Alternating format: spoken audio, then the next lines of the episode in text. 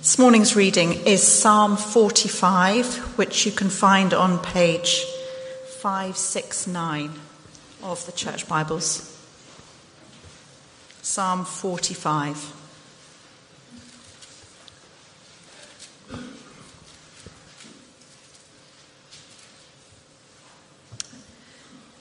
My heart is stirred by a noble theme as I recite my verses for the King. My tongue is the pen of a skilful writer. You are the most excellent of men, and your lips have been anointed with grace, since God has blessed you forever. Gird your sword upon your side, O mighty one. Clothe yourself with splendor and majesty. In your majesty, ride forth victoriously on behalf of truth, humility, and righteousness. Let your right hand display awesome deeds. Let your sharp arrows pierce the hearts of the king's enemies. Let the nations fall beneath your feet. Your throne, O God, will last forever and ever. A scepter of justice will be the scepter of your kingdom. You love righteousness and hate wickedness. Therefore, God, your God, has set you above your companions by anointing you with the oil of joy. All your robes are fragrant with myrrh and aloes and cassia. From palaces adorned with ivory, the music of the strings makes you glad. Daughters of kings are among your honored women. At your right hand is the royal bride in gold of Ophir. Listen, O daughter, consider and give ear. Forget your people and your father's house. The king is enthralled by your beauty. Honor him, for he is your Lord. The daughter of Tyre will come with a gift. Men of wealth will seek your favor. All glorious is the princess within her chamber. Her gown is interwoven with gold. In embroidered garments, she is led to the king. Her virgin companions follow her and are brought to you. They are led in with joy and gladness. They enter the palace of the king. Your sons will take the place of your fathers. You will make them princes throughout the land. I will perpetuate your memory through all generations. Therefore, the nations will praise you forever and ever. This is the word of the Lord. As we stand, let us pray. Gracious and loving God, our Creator, our Sustainer, wonderfully in and through your Son, Jesus Christ, our Savior. We pray that at this moment, as we gather around your word, the word that gives life, so by your Spirit you'd move and work among us, reminding us again and afresh of Jesus Christ, your Son and our great Savior. And having seen a vision of Him, our great King, our loving Lord, so we would be stirred up to serve you and live for your glory. And so may the words of my mouth, the meditations and thoughts of all our hearts, as your Spirit works and moves, may they be pleasing in your sight. We ask this through Jesus Christ, your Son. Amen. Please be seated. Well, greetings in Christ's name. Good morning lovely. Uh, it's lovely, and indeed, what a joy to be here back at Hartford. Uh, in Hartford, we're truly glad to be here. Um, we were last back in the parish in 2019, um, July 2019. So it's actually three years, uh, almost three years since we were back here, and, we're so thankful already, even for the few moments you're welcome here, um, your ongoing support. Uh, and your prayers. It's a real, I, I consider it, we consider it a real privilege um, a delight and an honor to be in partnership with you uh, as you serve Christ here and as we do the same um, in Nairobi, uh, back in East Africa. And late, later in the service, later in this service, you'll hear more about the ministry there. Um, but for now, I want, I want to express publicly our deepest thanks, our great gratitude for the many encouragements. So, a few of you, I think, back in uh, uh, uh, the, the, autumn uh, on the Zoom prayer meeting, which Mike led. So thank you uh, for your support for us. Now to our sermon, and we'll be reflecting this morning briefly on Psalm 45. Psalm 45. You have a handout. I'm, I'm, afraid I'm not going to refer to it much, but it's there to guide you. Um, so uh, give us a, a, guide of where we're going, and you can look, up, look, at, look at it later. Um, um, the theme or rough idea I want to consider is the wedding of a king. The wedding of a king. That, that's really what this psalm, Psalm 45, is about. And let me start with this as an intro. Um, everybody, I think, I think it's fair to say, everybody loves a good wedding. Yes? Okay, we all love a good wedding. Weddings are moments filled with delight and joy. I don't know, usually, when we were back in England, um, summers were a big season for weddings. So I don't know if you've been to a wedding this summer or if there's a wedding coming up later this summer. When that is the case, generally, on the countdown is on, everyone is happy. There's joy uh, in the house uh, and among us. Even in those times, dare I say it, when we're going through um, heavy stress. Okay, just to know a wedding is coming has this sense of bringing joy uh, to us. And we get something of that in this psalm, Psalm 45. Um, the joy associated with weddings. It begins actually from the off, from the title. Uh, look, look at it with me if you've got your Bible there. Psalm 45, page 569. For the director of music, a reminder really that the Psalms essentially are songs. Okay, but for the director of music, to the tune of lilies, of the sons of Korah, a maskil, and here's a clue, a wedding song. In other translations, uh, I've done a bit of work on this on the ESV. It says a love song. Okay, uh, the Psalms, if you've read them as a whole, have all kinds of things that they mention. Uh, things, in fact, which when we read them carefully, we might not naturally choose to talk and read and sing about. Things like war and enemies. The Psalm speaks of those. Things like grief and suffering. The Psalms speak of those. Um, so it has themes we might not naturally choose to think and dwell on. But here's one, a psalm which has a theme we would love to talk about, right? Um, a theme of love. It's picked up in the title. It's built up in verse 1. My heart is stirred by a noble theme. That's basically the psalmist saying that he is, how can I put it? Uh, he's overwhelmed um, that there's something in his heart that is ready to come out, to overflow. Um, and what, and that, that really is what it's like, isn't it, with love? Okay, we want it to just, we want it to, it, it wants to come out. It doesn't want to stay in. Let's run, let's run for a very brief moment, a very um, brief thought experiment. Think about this. Think about relationships in general. Um, think about relationships in general. Um, I know it applies to usually those of us who are younger, maybe who are in school, we could talk about that as, as a theme, but it applies to all of us in a sense. So think to yourself when one of your good friends gets into a relationship, how long does it take until you know? Okay? And we laugh because we know, isn't it? When someone gets into a relationship, you will know very soon right? Uh, it doesn't take that long. It's one of those things where once someone gets into a relationship, they will find a way to bring that subject into every topic. You'll talk about the weather and say, oh, it was lovely with my so and so and we're enjoying the sun, and so on and so forth. Um, we get excited naturally by love. And for this psalmist, it's the same. My heart is stirred, is overwhelmed, is overflowing with a noble theme. He's overwhelmed thinking about this wedding. And for the rest of the psalm, he tells us what excites him. He will do it in two parts. That's the structure. If you have the handout, uh, verses 1 to the second half, the first half of verse 9 is about the man, the groom, the king. Second half from 9b, second half of 9 to the end, is about the bride, uh, the woman. And we're not going, we don't have enough time. Um, as I've been preparing, you, you, you could do a whole series of sermons on this psalm, especially given numerous connections to the New Testament. We're just going to pick on a couple of things on the man, the king, and then a couple on the lady. So, first, let's consider the man, the groom, the king.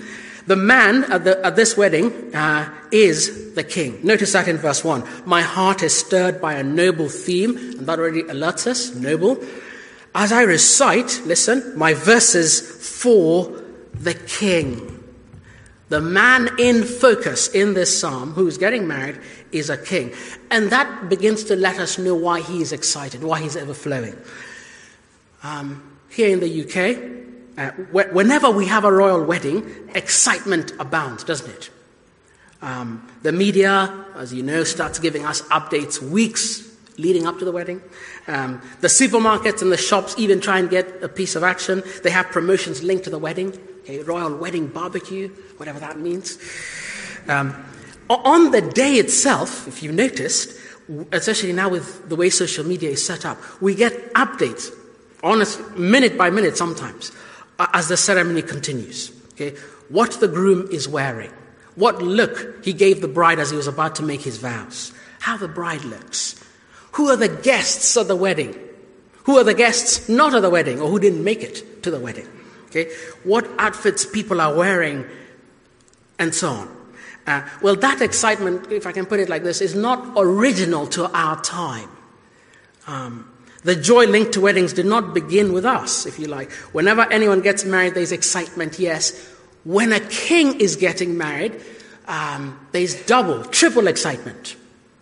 Um, a king getting married means, well, lots of reasons. One is everyone is excited because the king, the prince, has found someone worthy to marry.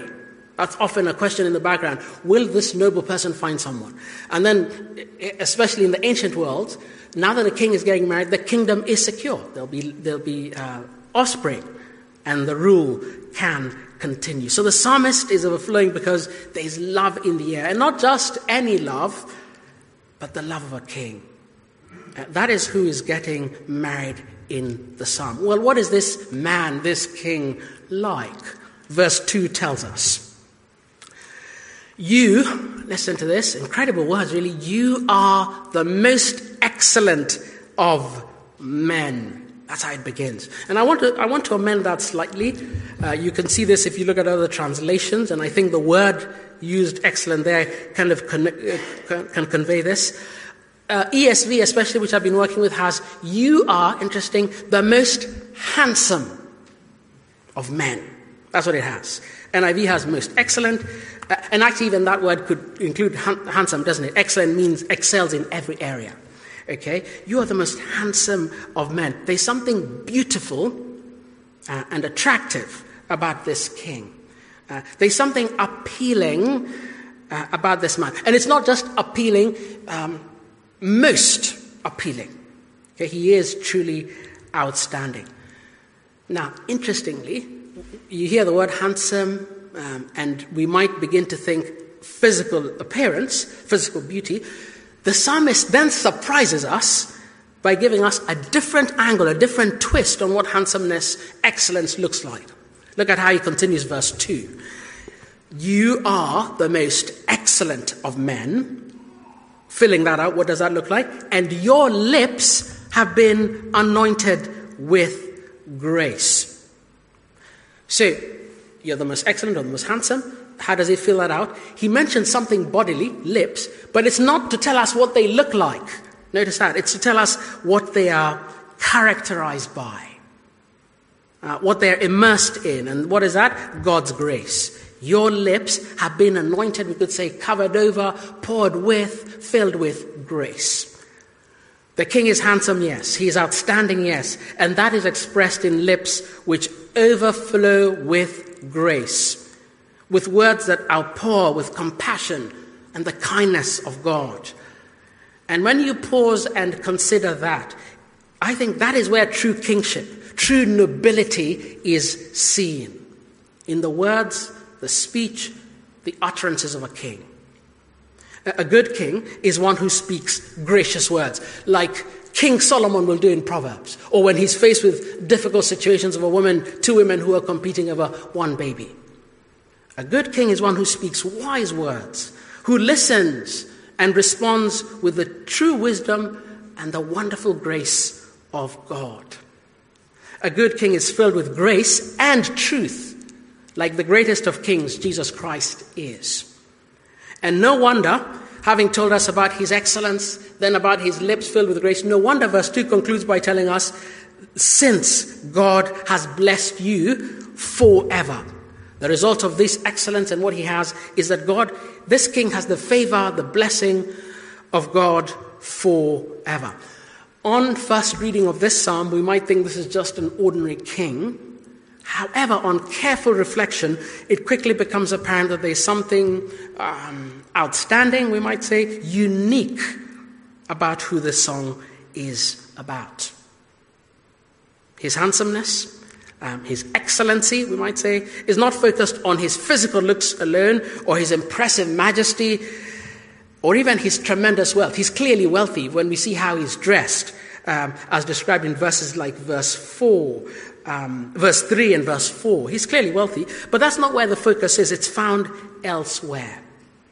Uh, a few weeks ago, before um, back in the church in Nairobi, uh, that we serve in, uh, I asked the young people, having reflected on this psalm as I was preparing for this, I asked the young people, hey, uh, I'm reading a psalm, I've got to preach on a psalm that speaks of handsomeness. Um, um, as I said in the ESV, the other version. And I said to them, Tell me, what in your mind, what does handsomeness mean? What does it look like? Um, three things they said. This, was, this is coming especially from the ladies. Um, they said, He's got to be, number one, clever. Uh, number two, tall. Number three, have lots of money. okay? The three B's, I think, is that, is that um, clever brains, um, tall body, nice body, and then uh, lots of bills, can pay lots of bills, okay? Uh, very rich. Uh, now, none of that is the focus here, is it? Right? It's, it's his words. We tend to think of things that are external.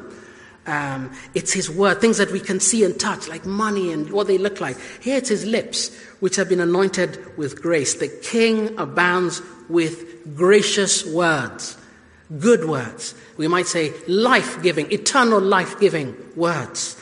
Uh, and so, because of that, God blesses him, favors him forever. Not just for a season, not just at the height of his power, like with Solomon. Uh, no, no, this king is blessed forever. And ultimately, when we start getting descriptions like that, it becomes clear that this psalm is ultimately about another king, King Jesus. Um, the descriptions that are given here as we read carefully, the high praise, you know, God has blessed you forever. The most excellent of men. Uh, the honor given him, the honor given him by God nonetheless, that God has blessed him forever. This is another king. It's not any ordinary king. This is clearly about the King of Kings, Jesus Christ. A few verses down in verse 6, the king is described as having a throne, of which all kings do, they have a throne. But then he is addressed as God and that his throne is forever. This is another king. This is the King of Kings. This is Jesus Christ, ultimately. Now, a mistake we might make at this point is to conceive of grace. I want to um, push this a little bit and think carefully what grace means. A mistake we might make at this point is to conceive of grace as being, quote unquote, nice. Um, of being someone who never speaks a firm, a challenging, a tough word of being someone who never does something painful or which will upset others. That's how we, especially in the Christian world, dare I say, it, we've tended to think of grace as something that will never ever offend. Okay? The king, we are told, has lips anointed with grace, and for many, perhaps even some of us here, grace is being as that person with a constant warm smile, um, that person who is ever polite, who wouldn't hurt anybody, right? Um, I wonder if you remember the, um, what are they? The books, the children's series of books called the, the Mr. Men series. Remember those? Um, this king, when we hear the word grace, we might think this man, if we're using those series, is Mr. Nice. Okay, always good. But that, to have such a view would be to um, to misrepresent what grace is, I think, and also to misrepresent this king. You, you, two mistakes: misrepresenting grace misrepresenting the king. And let's see how that comes through. In this psalm, grace clearly involves pain and sacrifice, it involves battle and rebuke. I wonder if you notice that in the psalm. Look at verse 3 with me. Just look at verse 3. Verse 3 Gird your sword upon your side. So, unusual. We've been told about grace. We've been told about grace and grace anointing his lips. Next thing we hear about a weapon. Here's a sword on his side.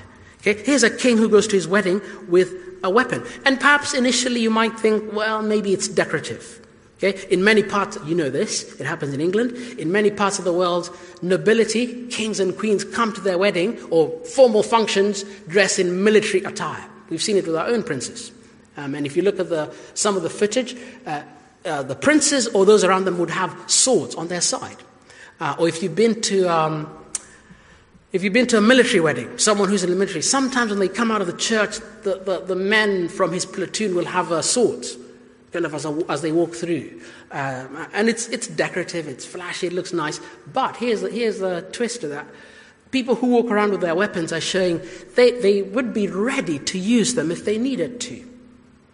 They'd be ready to use them if they needed to. And in fact, with this king, not only does he carry the weapon, but he fights. Look at verse, we've done verse 3, he has a sword. Look at verse 5. Let your sharp arrows pierce the hearts of the king's enemies. Let the nations fall beneath your feet. Here is a king. Earlier, he has a sword on his side. Here in verse 5, he's being exhorted to do something, to actually use his arrows and let them harm his enemies. And what is the result? There'll be people who will fall under his feet. And that begins to give us a clue why this king, noble as he is, gracious as he is, will fight. He has people who are viciously opposed to him. People who are opposed to the most excellent of men, the most uh, noble, the most kind of men. The king who, verse 4, stands up for truth. We sang it in our, uh, one of the songs. Stands up for meekness. He defends a weak and stands up for righteousness. And so here's a clue as to why the king fights and is brave and has to do difficult thing. This king is good, and one of his being good and gracious is that he stands up for what is good, for what is right, for what is beautiful, and for what is true. You see, a grace filled king, a good leader, would not be doing his job if when he came across wickedness and evil if when he encountered injustice and oppression, he simply said, ah, let's be nice to each other. Uh, let's forgive and forget. Okay? Let's, let's hold hands and make peace. That would not be a good king if, in the face of horror like that, they just shrugged their soldiers. One must stand up and protect the weak and the vulnerable. There are times when we are called to be tough. This king, when faced with error, speaks truth. He pursues truth. When faced with arrogance, he fights back. He defends the meek. He wants to stand up for meekness. When faced with unrighteousness, doesn't shrug his shoulders and say, ah, you know what, that's how the world, the 21st century world is like. No, he pursues it. He rides forth for it. Here is a king who fights in the face of evil, who is bold, and who will destroy what is wicked. Um, I don't know if you've read the, the series of books. Many, many people have the C.S. Lewis series, the Narnia series. Um, the second book, famous book, probably the most famous, The Lion, the Witch, and the Wardrobe, I think captures this beautifully or powerfully when um, you might remember the scene. Um, it's four children, isn't it? But one has then left them, and now it's three left. Um, and as they're talking with the beaver, they discover that Aslan is not a man, but a lion. Okay? And um, you remember? So they're like, oh goodness, it's a lion. And Susan then asks, oh, having realized this, I thought he was a man. And she says, is he quite safe? And the beaver, sort of taken aback, says, safe? Who said anything about safe? Of course he isn't safe, but he's good. He's the king, I tell you. And I, I, want to say that's how we should think about King Jesus, who this psalm is really ultimately about. Of course, he isn't safe. He's a king, but he is good. Or let me twist that slightly. Of course, he isn't, the way we think about it, nice, but he is kind. He's gracious. If you come, as we did in confession, if you come to him in humility, in repentance, acknowledging your sin, then he will beckon you in. He'll embrace you. He'll hold you. He'll cleanse you. That's what he is like. If you come in humility, he says, Come, draw near. If, however, you remain in your sin, um, if you remain and say, I'm going to be firm, choosing to go my own way, it will not end. I have to say this, it will not end well with you. He has a sword on his side, he has arrows in his hand, and all the king's enemies will in the end be forced to bow the knee and painfully. It has to be said, they will be destroyed. May that be not be our lot. May we be those who come in humility, like we did in confession, who are on the king's side. Like, there's one actually in this psalm, there's someone on his side, there's a bride. Right? And I want to finish then as we conclude by talking very briefly about the bride. Okay? We've seen from the first half of the psalm a little bit about the groom. There's more that could be said. I want to talk about the bride briefly as we begin to wrap this up. Verse 9 introduces the bride. Let's look at it for a moment. We're told, Daughters of kings are among your honored women. Then the bride is introduced. At your right hand is the royal bride in gold of Ophir. Now, every bride, uh, I think, seeks to look radiant on their wedding day. And this bride is no different. She's dressed in the gold of Ophir. And if you know your scriptures, uh, gold that comes from this place, this town, this region, is meant to be the finest gold, um, the finest of finest. And so that's what she is dressed in. And not only is she dressed splendidly, radiantly, she is also, interestingly, like the almost paralleling the king, she is physically beautiful.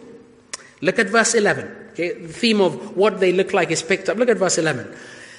Describing the bride. The king is enthralled by your beauty.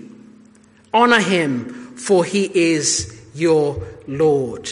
And here we get an answer to that question some might have, especially in the ancient world, but even today, the king has found a suitable match. Okay? He, the king is enthralled by your beauty right? Attracted, uh, desires your beauty. The king has found someone suitable. Now, if the groom in this psalm is Christ, then the bride, we, we need to go through the whole Bible and end at Revelation. The bride is the church, it is us. You and I, believe it or not. You might be feeling unworthy, you might be feeling like you've not made it in life, you might be feeling that I'm not someone attractive. In Christ, we become wonderful and beautiful people who Christ delights in. And you might think, we? Well, yes, because of the cleansing work of Jesus Christ, what he accomplished for us on the cross. Jesus died not because we were lovely, but he died, and in trusting in him, we're made lovely. By his blood, he makes us worthy. And so it's no wonder that as the psalm concludes, the bride in this psalm is given a rather strange exhortation. She's told to forget something. Okay, the king loves you, the king desires you, you're beautiful. I want you, O bride, to forget something. Look at what she's told to forget, verse 10. Listen, O daughter, consider and give ear. Forget your people and your father's house. What an odd exhortation. The bride is told, forget where you have come from. Forget your people, forget your father's house. Which, as, as a parent who has daughters, uh, feels a bit odd. Um, it feels a bit of an unusual thing to ask a girl to forget where she has come from, to forget her family, um, to forget the people she knew. It actually, if we're honest, on first reading seems a bit harsh. Okay? Particularly, as I say, if you have daughters, that when they get married, forget where you came from. Now, interestingly, in Kenya, where we serve again, a bit of background, a bit of cultural background, back in Kenya where we serve, it really struck me when, I went, when we moved back in 2017. You go to weddings and you hear this kind of talk a lot. Um, you go to weddings, it's never, it's never really mentioned to the man, I don't know why, but to the ladies, to forget where they've come from forget their past, that now they're forming a new family and their focus ought to be in this new home. You hear this kind of talk. But it, it, for us, if we're honest in the West, it jars slightly. Forget where you have come from. Now, I want to connect that exhortation how to forget, to forget where you've come from, to we as a church, to you as a church, to you as a people of God, and how we're to respond to Christ. Remember that becoming a believer, becoming part of the bride, is a recognition that your sins have been washed by his blood, that you've been made worthy by his broken body, by his death on the cross. And if that is true, isn't it right, I think, for Christ to call us to put away our past? To turn from the very sins he has cleansed us from, because that's what we're being asked to as the bride. We're being told, forget where you came from. Uh, forget the sins that uh, entangled you and messed you up. Leave them behind. Right? To put aside our past commitments and loyalties and now look firmly to Him, the most excellent of men. The song we sang, All the Glory, Honor belongs to you, it had the line, I love you, Lord Jesus. We desire Him. That, that's what we're being called to. In committing to Him as our Lord and Savior, we're saying, We want to really serve you as our Lord, as our King, the most excellent of men, that I'll put the past behind me. And I don't think, just to be clear, it means we, should, we shouldn't care for our families or show no interest in anything in the world. But what it does mean is that everything should be seen through our commitment to Christ. How is my spending time with the person you love, your family, helping you love Christ more? How is your pursuit of that skill deepening your commitment to Christ? How is your joining in that activity you like doing every weekend strengthening the bond you have with your King, your Lord, the perfect man, Jesus Christ? And so I finished by asking us to think about that. We're told in, in uh, 1 Corinthians 10, Paul says we're to do everything from the simplest, whether we eat or drink, and everything else to the glory of God. We could say to the glory of Christ, our Lord. How, how is that manifest in your life at this moment? Are you living that day to day? Or are you, in fact, refusing to forget the past, your father's house, where you came from? Um, refusing to cut yourself up from your people? Are we so entrenched in the world that you're not doing everything to the glory of Christ, but instead, as happens a lot when we're kind of not really committed to Christ, we're trying to please the world. We're trying to receive the praise of the world. We're trying to fit in with the culture. Christ has saved us. That is what makes us beautiful. That is what makes you beautiful and worthy. The call now is to cultivate that beauty, to increase it, to add to it by forgetting the past and looking earnestly into the true man, the most excellent of men, Jesus Christ, as he is revealed in the Word. In the name of the Father, and of the Son, and of the Holy Spirit. Amen. Let me pray. Heavenly Father, Almighty God, we thank you so much for sending down to us, to earth and to us, the perfect man. You didn't just send uh, someone who could do a simple job. Uh, you didn't just send a mere servant. You sent the best, the King, this glorious one, Jesus Christ. And in his humility and in love for us, he chose to serve us even unto death. What a King! What a Lord, what a Master. And as we are exhorted as the bride to put the past behind us, how we pray indeed, looking to Him, we would cling tighter, closer, looking to Him by His word. And so put the past, put our past sins, our past troubles, uh, the things that have so entangled us, and clinging to Him, be shaped and changed from one degree of glory to another. Thank you for saving us. Thank you for loving us. May we fix our eyes on this man, Jesus Christ, as we await that day when indeed we will see him face to face and then we'll be with you forever. We pray this in Jesus' name. Amen. Amen.